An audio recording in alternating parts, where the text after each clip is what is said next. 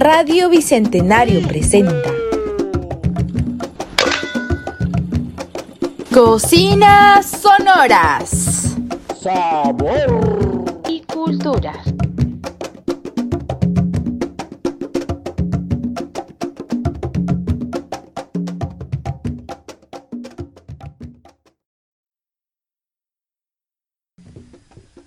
Bienvenidos a nuestro primer programa de Cocinas Sonoras, tu puerta de entrada a un mundo fascinante donde la cocina se fusiona con la diversidad cultural. ¿Estás listo para un viaje culinario que trasciende las fronteras y te sumerge en una exploración deliciosamente global? Este programa gastronómico tiene como objetivo promover lo que es la diversidad culinaria y cultural de nuestra región y de nuestro país, así como también en el programa buscamos, pues no, enriquecer una experiencia gastronómica de las personas. Además, con Cocinas Sonoras queremos educar sobre la historia y la cultura a través de la comida.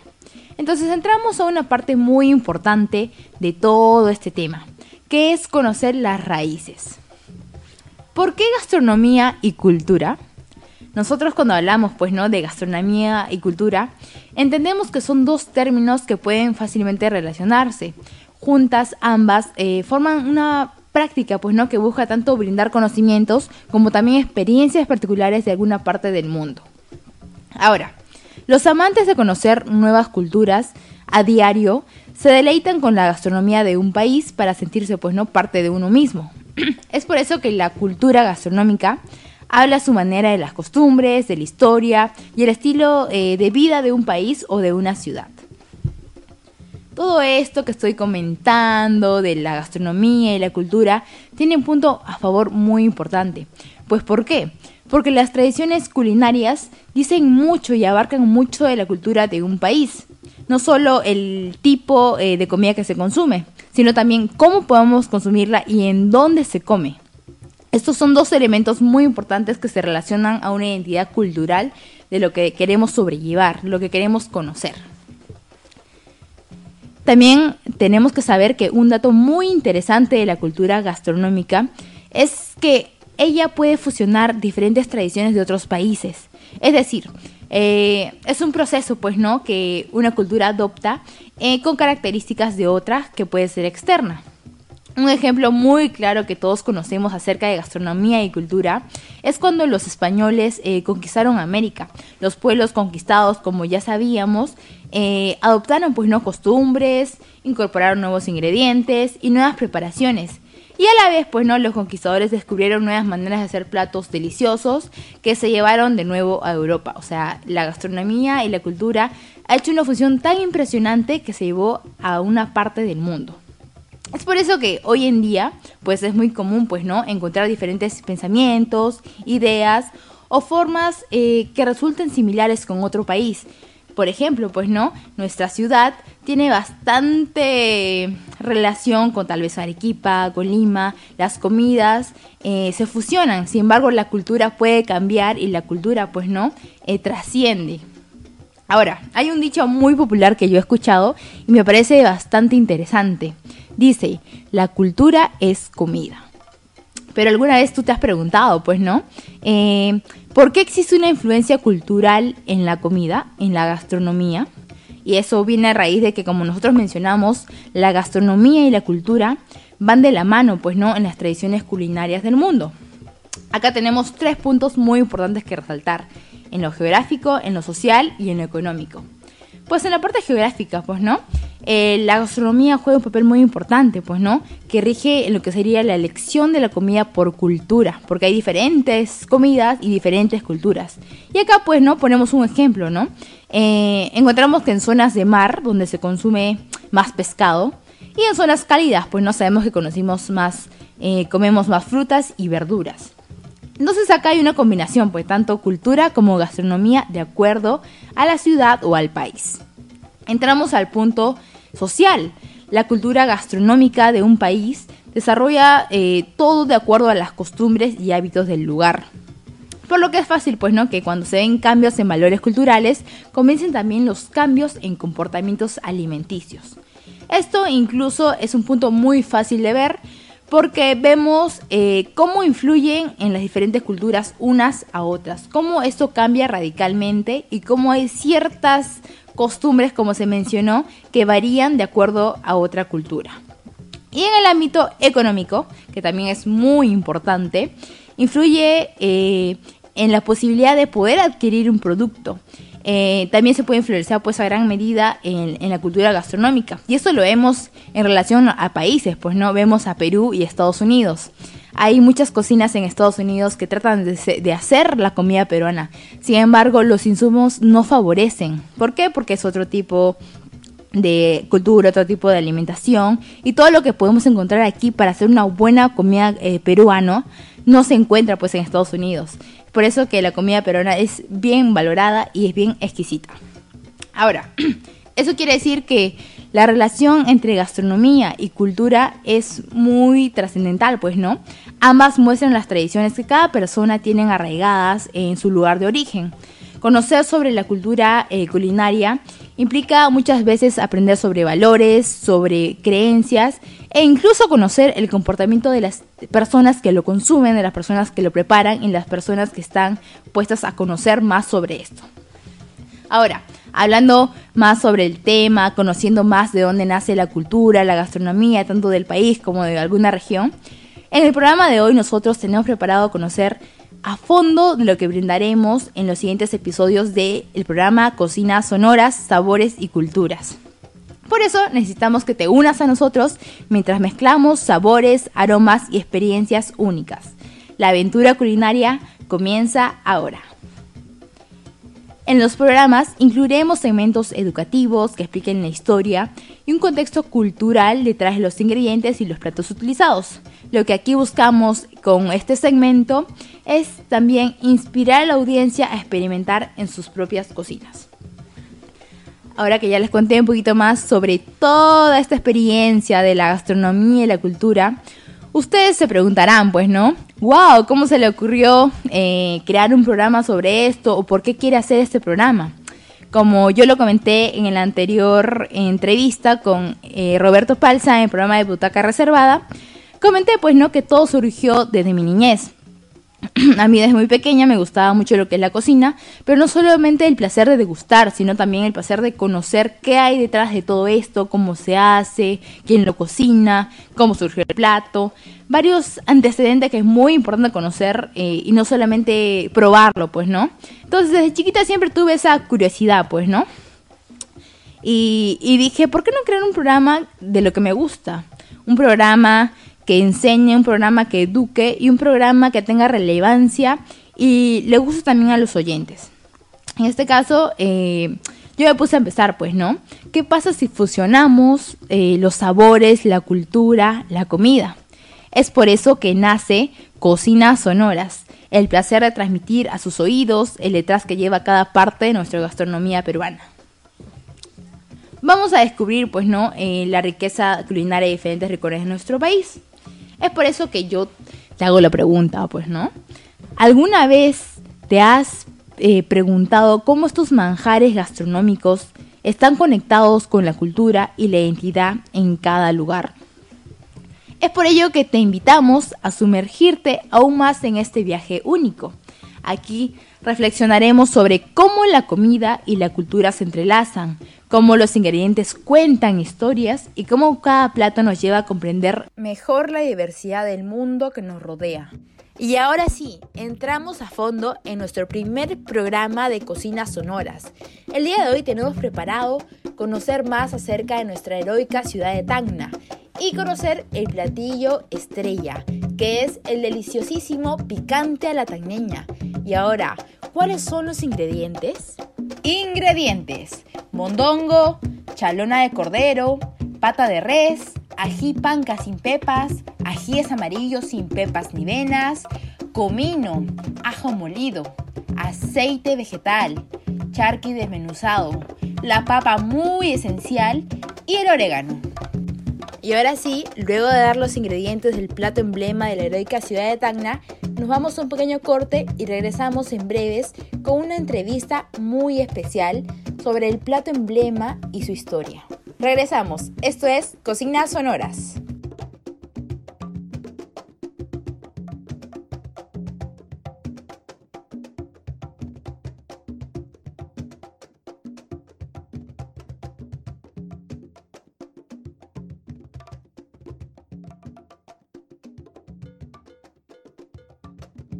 Llegamos a un punto clave en nuestro viaje, donde los aromas y sabores se entrelazan con las historias y tradiciones.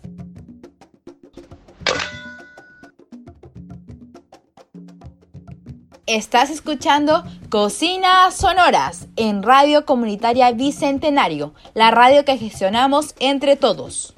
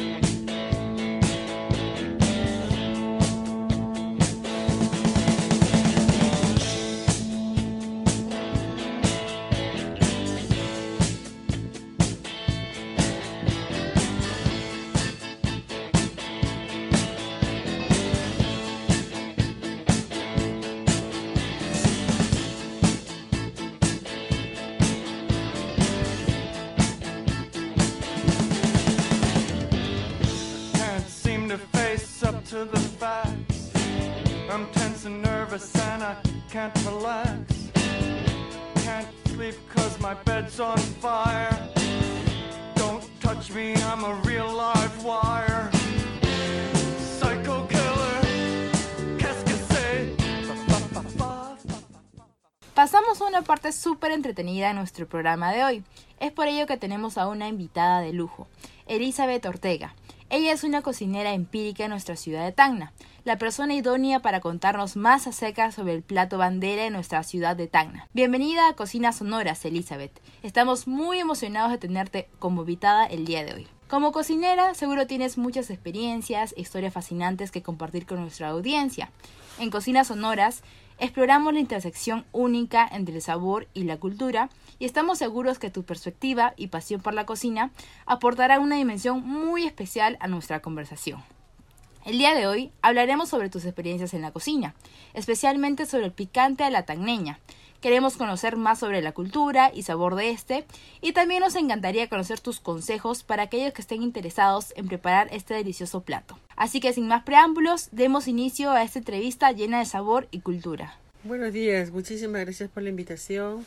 Gracias también por permitir a las personas como yo, a quienes nos gusta sobre la gastronomía, el cocinar en casa.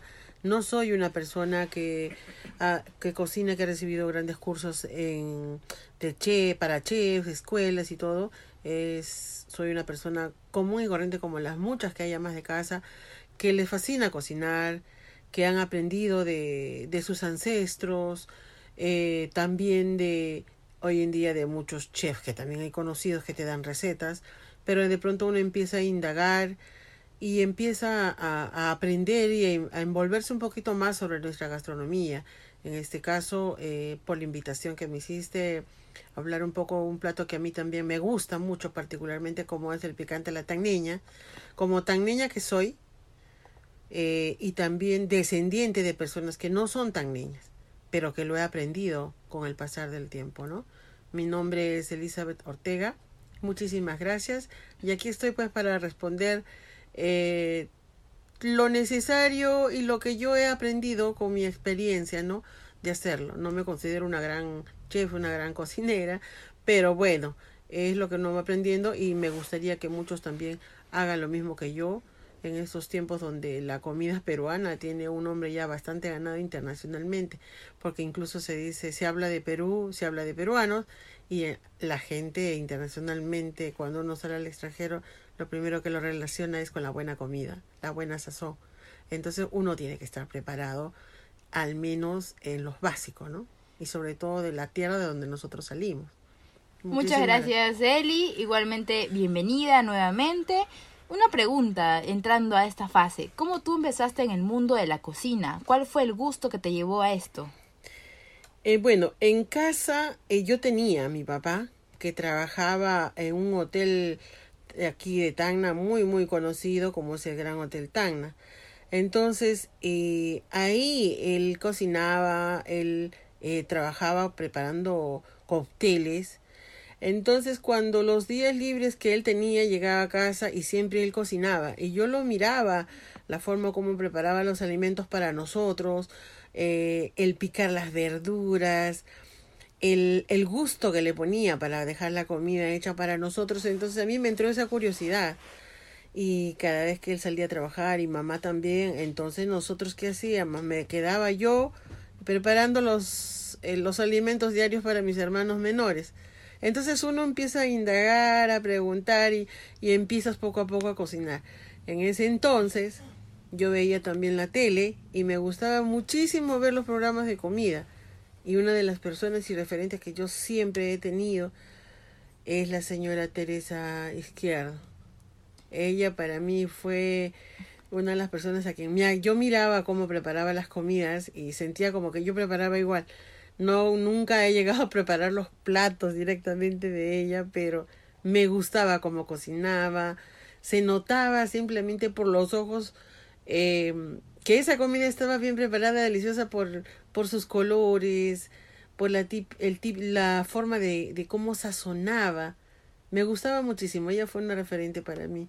Entonces, ¿podríamos decir que Teresa Izquierdo fue una influencia culinaria que has tenido a lo largo de tu vida? Sí, sí, sí. Para mí sí, siempre le he admirado muchísimo y, y, y la forma, el, la, la, paciencia que tenía para enseñar, eh, todo eso y por eso es bueno mirar programas. La televisión no es mala, pero hay que saber elegir qué programas. En este caso a mí de mucha sí me gustó, me gustó muchísimo y por eso aprendí también un poco a hacer eh, las preparaciones que hoy en día hago en casa y ahora también eh, hay veces como el picante de la tecniña que yo lo utilizo como para un ingreso no que tengo pero y ayuda muchísimo dependiendo de cómo uno le da la importancia no a las cosas que uno prepara ya entrando a fondo y como mencionaste, pues no, nuestro gran plato bandera. En este caso, ¿tú conoces la historia o el origen de esta receta tradicional de Tacna? Mire, yo soy bien sincera. Nos, acá se habla mucho sobre la generalmente yo escucho hablar las señoras tagneñas, las damas tagneñas, que tienen una eh, proceden de familias típicas tagneñas, que de bueno, de donde se dice que es el origen el picante la tagneña, ¿no? Netos tagneños, como se considera. En el caso mío, yo mi mamá no es de Tacna, pero yo vivo, he nacido, he crecido y me he alimentado con las comidas de acá. Entonces, eh, te nace eso eh, ya de, de, poder aprender a preparar estas comidas, ¿no? Y he, he, indagado, sí, gracias a la tecnología que hay también, porque hay muchas historias, algunas son conmovedoras, otras son medias trágicas, pero de todo eso yo solo saco una conclusión de que es un plato que se ha originado, por ejemplo, en el, desde, dicen, según la historia los historiadores taneños, en el, en Sama, que es parte de un distrito, una provincia de Tacna, eh, en los ajíes que vienen también de esas zonas porque son zonas donde hay mucha que, agricultura, ¿no? Sobre esto, los productos originarios de, de este plato bandera. Eh, se habla también eh, que con qué va acompañado, por ejemplo, ¿no? eh, se habla mucho hoy en día de la marraqueta. De pronto escucho, hoy veo a un chef que es muy conocido ahora, que está tomando mucho nombre, mucha fuerza, que es el chef tagneño Giacomo Bocchio, que también escuché hablar de que decía el, la procedencia del pan marraqueta, el por qué el nombre, eh, la historia y todo lo demás. Eh, pero finalmente a veces uno, el plato en sí, contiene de unos productos típicos de acá, que uno lo encuentra a diario, comúnmente en los mercados. Pero el acompañamiento típico que lo han puesto ahora, es la copa de vino, como un bajativo, también ponen el pan marraqueta. Pero ya en casa seamos conscientes y de acuerdo a la región, en la zona donde nos ubicamos, eh, lo acompañan con otras cosas para que sea mucho más consistente, ¿no? Eh, hay, hay, hay con acompañamientos en casa ya propio de cada, cada hogar, ¿no? ¿Y qué ingredientes son esenciales para preparar un buen picante a la tagniña? El buen picante en la tan niña, no soy la mejor picantera porque yo creo que cada persona, cada, cada persona que cocina, que se, involucra en la preparación de este producto bandera, a quien uno quiere muchísimo porque tiene mucho, mucho, mucha tradición, tiene mucha cultura, sobre todo y amor a este.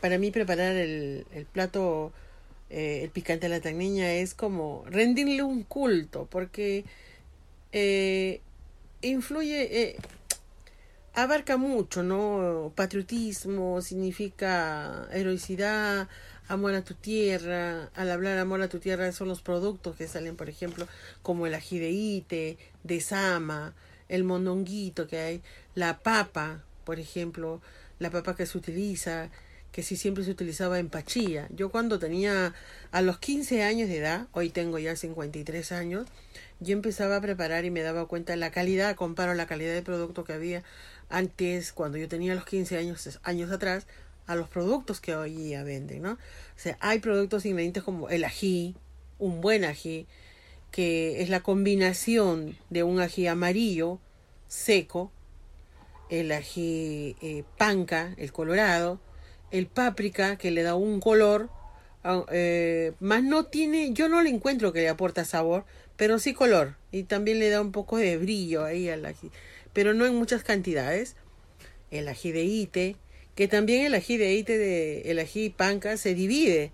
Muchos dicen, échenle, bueno, secretos dicen, muchos no lo quieren decir, las picanteras o los que preparan este picante, cada uno tiene su secreto y lo guarda con recelo y te dan a grande. Ese entre tres tipos de ají y punto. Pero cuando uno va a un centro de abastos y empieza a buscar los productos para hacer tu buen picante, es bueno también tener, como decimos, eh, quien te provee los productos, los caseritos de, de, de, confianza, ¿no? Que te dicen tal, tal ají es bueno. Hay el ají que, que te da color y que, y que te da sabor y también eh, tiene bastante comida, como se dice.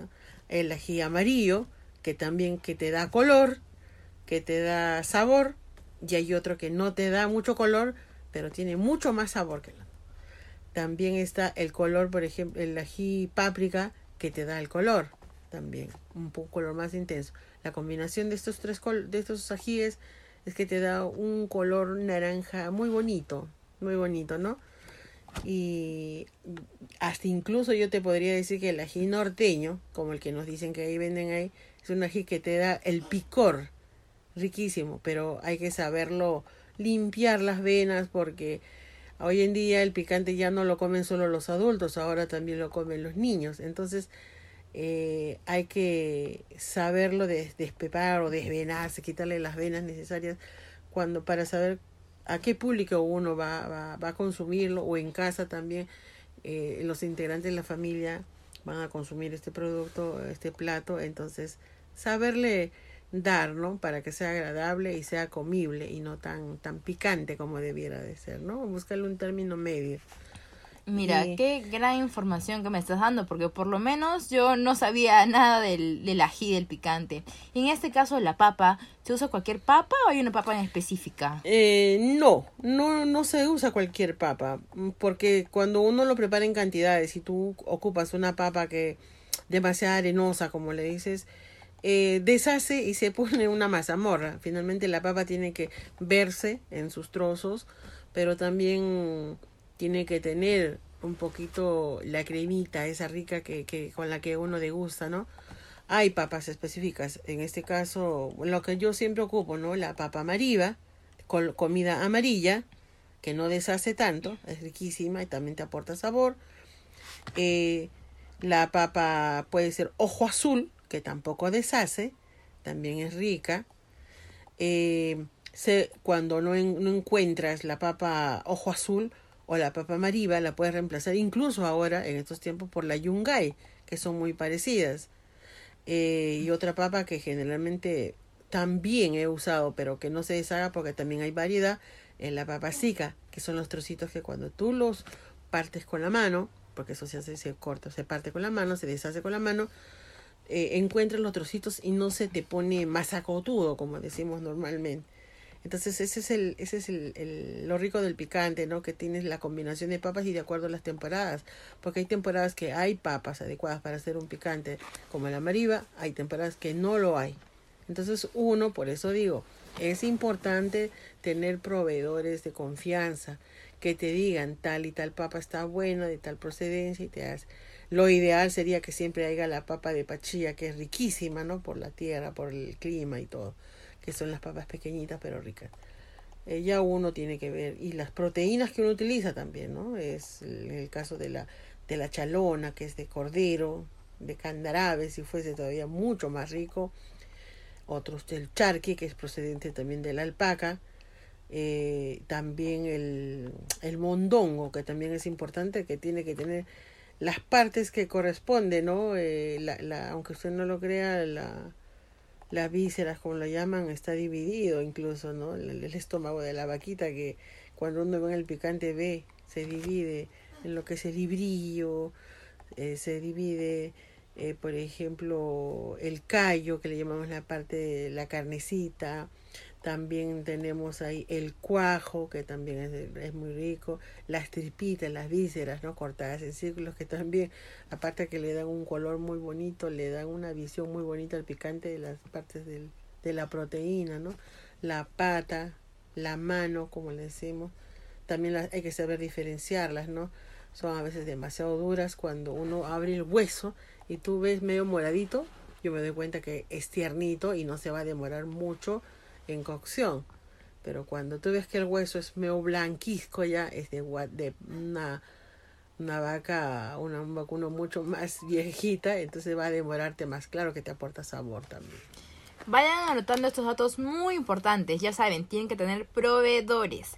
Ahora, Eli, entrando al tema ya de la cocción, de la cocina, una vez ya con todos los ingredientes, ¿cuánto tiempo se debe cocinar el picante a la tan niña? El tiempo exacto es difícil decirlo, es depende de las cantidades. De que tiene que tener, un buen tiempo de cocción es, digamos, cuando uno cocina en casa para una cantidad de, personas mínimas de, de 10 personas, 12 personas, ¿eh?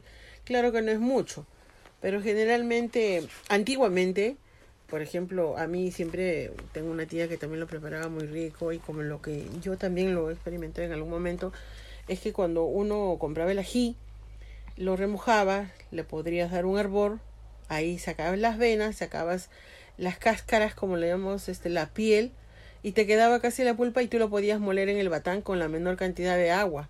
Entonces lo pasabas al batán, lo molías y lo podías hacer cocer, no demoraba mucho en el consumo del líquido que tenía y lo podías durar más tiempo.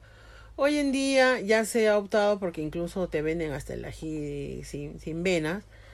Tú lo, lo, tienes que hacer cocer y al licuarlo, porque nos adoptamos a la modernidad, al licuarlo, em, agregamos líquido, que es el agua.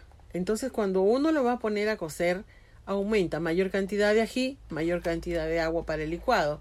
Y uno tiene que esperar a que disminuya o consuma ese líquido hasta que quede seco la pasta y poder recién entrar al proceso del dorado. Es ahí por eso que se toma tanto tiempo también.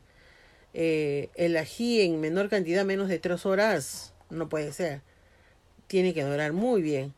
Eh, en el consumo, digamos, si me habla de 50 platos, que a veces he llegado a preparar los 50 platos, por la cantidad del ají que yo le agrego, menos de 12 horas o 15 horas el ají, no puedes eh, no va a ser. O sea, lleva todo un tiempo, un gran proceso. Por eso yo siempre digo, a quien le guste preparar el picante de tagneña, seas tú, no seas de Tacna, que lo hayas aprendido acá y que te gusta, es como rendirle un culto, porque hay mucho amor, hay tradición, hay historia, y en todo eso encierra desde que llegas a aprender tu fogón, desde que eh, compras el ají, selecciones el ají, la, la combinación del ají, de los ajíes que hay, el proceso del remojo o del cocido, del licuado o bien en el batán, eh, pasarlo luego a la cocción que disminuya, eh, qué cositas le agregas que o no, qué leña utilizas hasta que obtengas ese, e, e, ese, la cocción adecuada el consumo adecuado del líquido, el proceso del dorado con esa brasa que te queda y no es agarrar y decir, ah, eh, hay que quemar el ají, le pones cualquier cantidad de ají y empiezas a quemar, quemar, si se te pega en el fondo y sigues, ese es el quemado, no, el quemado se refiere al dorado que hay, con esa brasa que te queda de, de que te queda ya de lo que hayas el, la, la, primera parte del fogón que tú preparas que es fuerte para el consumo del agua, obviamente no se te va a quemar el ají, pero consume y esa brasita agregado si deseas con un poco hasta de hoy en día se ayudan mucho con el carbón, pero yo lo hago con la misma brasa de la leña que queda, que perfuma el ají y saber utilizar buena leña también, entonces hay ese proceso de quemado hasta que tome el punto que uno desea y uno sabe y que bote esa tez clásica que bota que debe tener un plato de picante.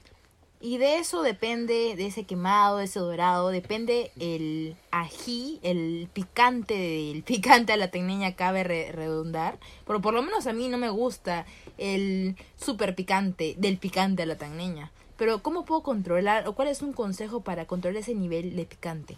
Eh, nosotros al comprar, yo, bueno, generalmente yo hago esto, cuando son personas adultas, eh, dejo un poquito de vena, porque pueden, eh, eh como le digo, mm, manejar el picor, ¿no? Porque les agrada. En el caso, como le digo, cuando hay niños, jóvenes, ¿qué hago? Compro mi propio ají y yo lo limpio. Yo mm. limpio y raspo bien las venitas. Entonces ya te queda, te queda así con un picorcito ligero, suave, manejable y rico al paladar. El que te pica un poquitito y luego pasa.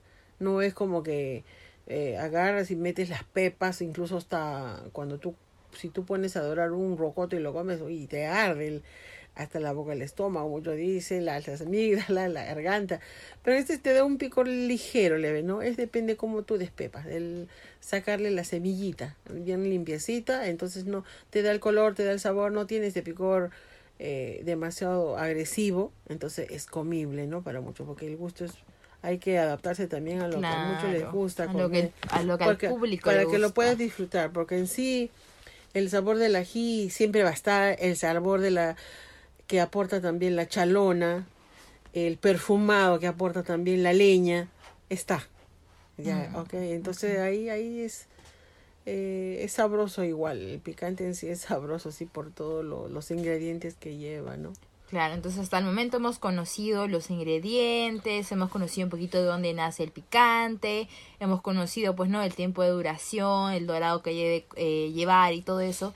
Y ya preguntándote a ti, ¿cuál es la mejor guarnición o acompañamiento, pues, ¿no? Para servir el, el picante de la tagneña? Pues, como mencionamos, ¿no? Puede haber chuño, mote, arroz, entre otros. ¿Cuál te gusta más a ti?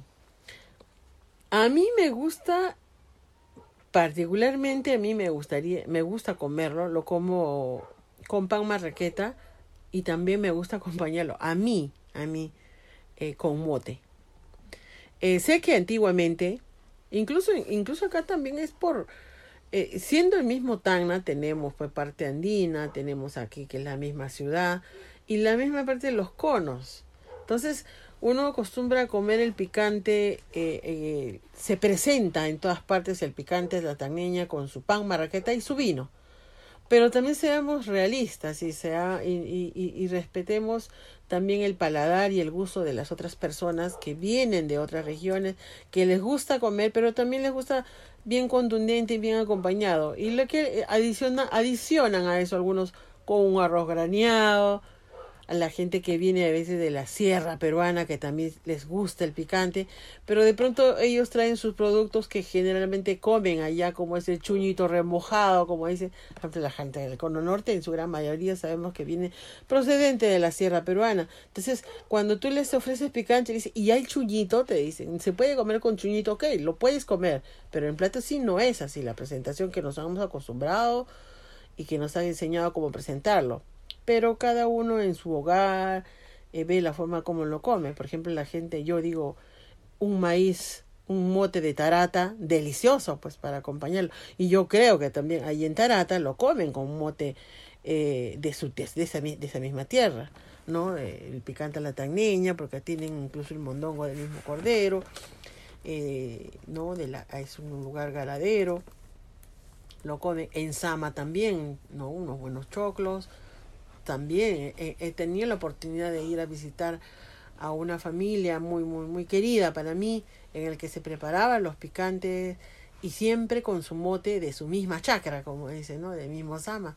Tenía su maíz seco, lo remojaba y con ese mote. Y delicioso también, y con el pan marraqueta que hacían en su mismo horno que tenían ellos de, de que se puede decir un horno convencional, ¿no? O sea, y, y delicioso, pues, pero en sí uno lo acompaña como uno lo desea disfrutar, pero siempre y cuando el plato en sí no pierde porque tiene el ají, la chalona, la pata, el mondongo, eso no pierde. El acompañamiento, bueno, depende el, depende el gusto y el paladar de cada uno.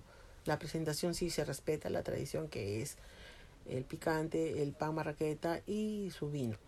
Qué interesante historia en realidad, pues, ¿no? Y ya para ir terminando esa entrevista, ¿cuál es su experiencia más memorable relacionada con la preparación o la degustación del picante a la tangueña?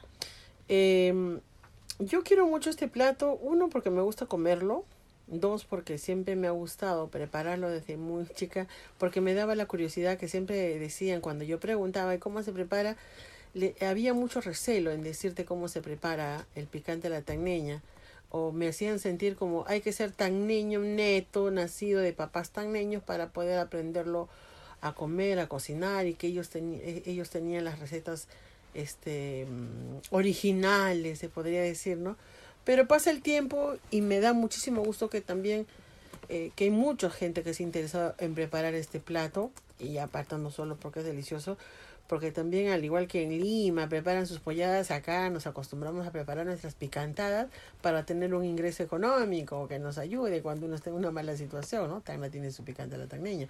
Y ese picante la eh, me da la curiosidad, a mí me dio curiosidad de aprenderlo a preparar y me ayudó muchísimo en momentos de, de económicos cuando a veces decía, hoy quiero tener un ingreso, yo preparaba mi picante y los vendía y les decía que les gustaba mucho el, el sabor que yo le ponía, el color que yo mm, eh, hacía, que ese, este plato yo presentaba y vendía.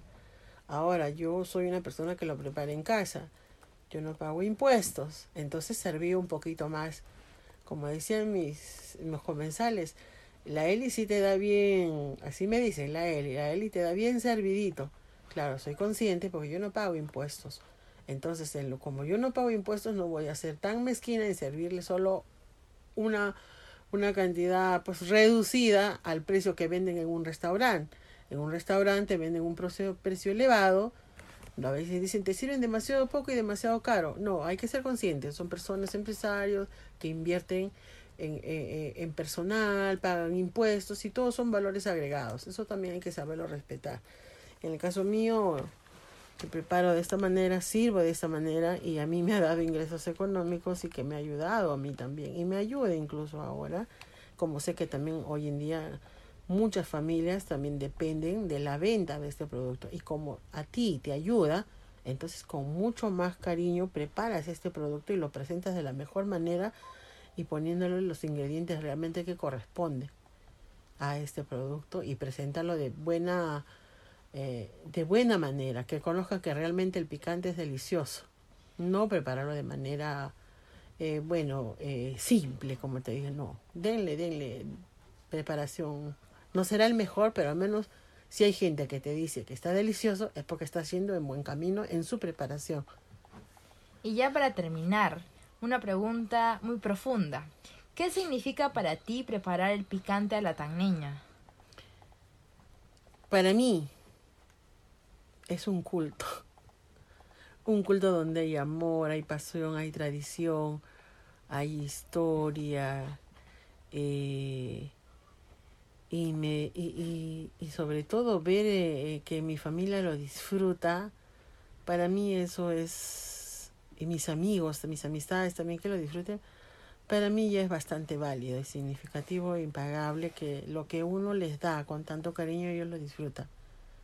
Entonces que te digan que está rico, que está delicioso, que está muy bueno, me hace, a mí me hace sentir muy bien, porque yo no soy una persona que aprendió a cocinar en, eh, a través de un eh, que, que venga un chef de escuela ni nada. Simplemente soy una persona, una ama de casa normal, como las que muchos hay, que aprenden a preparar con lo que les gusta y que cada uno tiene su propio toque, su propia sazón, como dicen, su propia mano. Y si les agrada a otros, uno es feliz, ¿no? Y eso te ayuda a que tú también sigas también mejorando, sigas mejorando, aprendiendo otros platos también de otras regiones o platos de la misma región, ¿no? Y saber respetar también lo que otros también te, te preparan y también te, te, te, te, dan a ti a probar y degustarlo. Y el picante de la ternilla, pues lo comen todos acá picante de la ternilla en, en Tacna no, no distribuye clase social. Lo comemos todos. Eso es lo bonito, la unión. Entonces, la comida para ti, el picante de la ternilla para ti es culto, es amor y es historia. Y es así como hemos llegado al final de esta linda entrevista. Elizabeth, quiero agradecerte por tu tiempo y por compartir todos tus conocimientos a toda nuestra audiencia de Cocinas Sonoras. ¿Quieres dejar algunas palabras? Mira, yo estoy bien contenta y muy agradecida por la entrevista que me estás haciendo. Quizás no soy muy conocida porque yo no tengo un restaurante que o un lugar donde no salgo a expender mis productos en la calle, todo lo hago porque tengo una cantidad de personas eh, delivery, como le digo, pero amistades, conocidos, a quienes siempre me dicen, oye, cuando prepares picante avísame, y yo aviso, me compran, gano, ganan ellos también. Entonces, para mí es importante y le tengo muchísimo cariño a este plato, como otros platos también, como la repostería también que me gusta, ¿no? En algún momento quizás pueda poner yo un lugar donde pueda vender mis productos, pero respeto y también eh, muchísimo eh, a todas aquellas personas que se dedican a preparar este plato tan niño y que hoy en día lo están haciendo mucho más conocidos que, que hace muchos años atrás. Hoy en día ya lo conocen como el plato, el picante de la niña. Y uno hay que sentirse orgulloso de tus comidas, de tus tradiciones y sobre todo si trae historia como la que trae el picante, bueno, con mucha más razón, ¿no? Yo le tengo mucho cariño. Así que muchísimas gracias.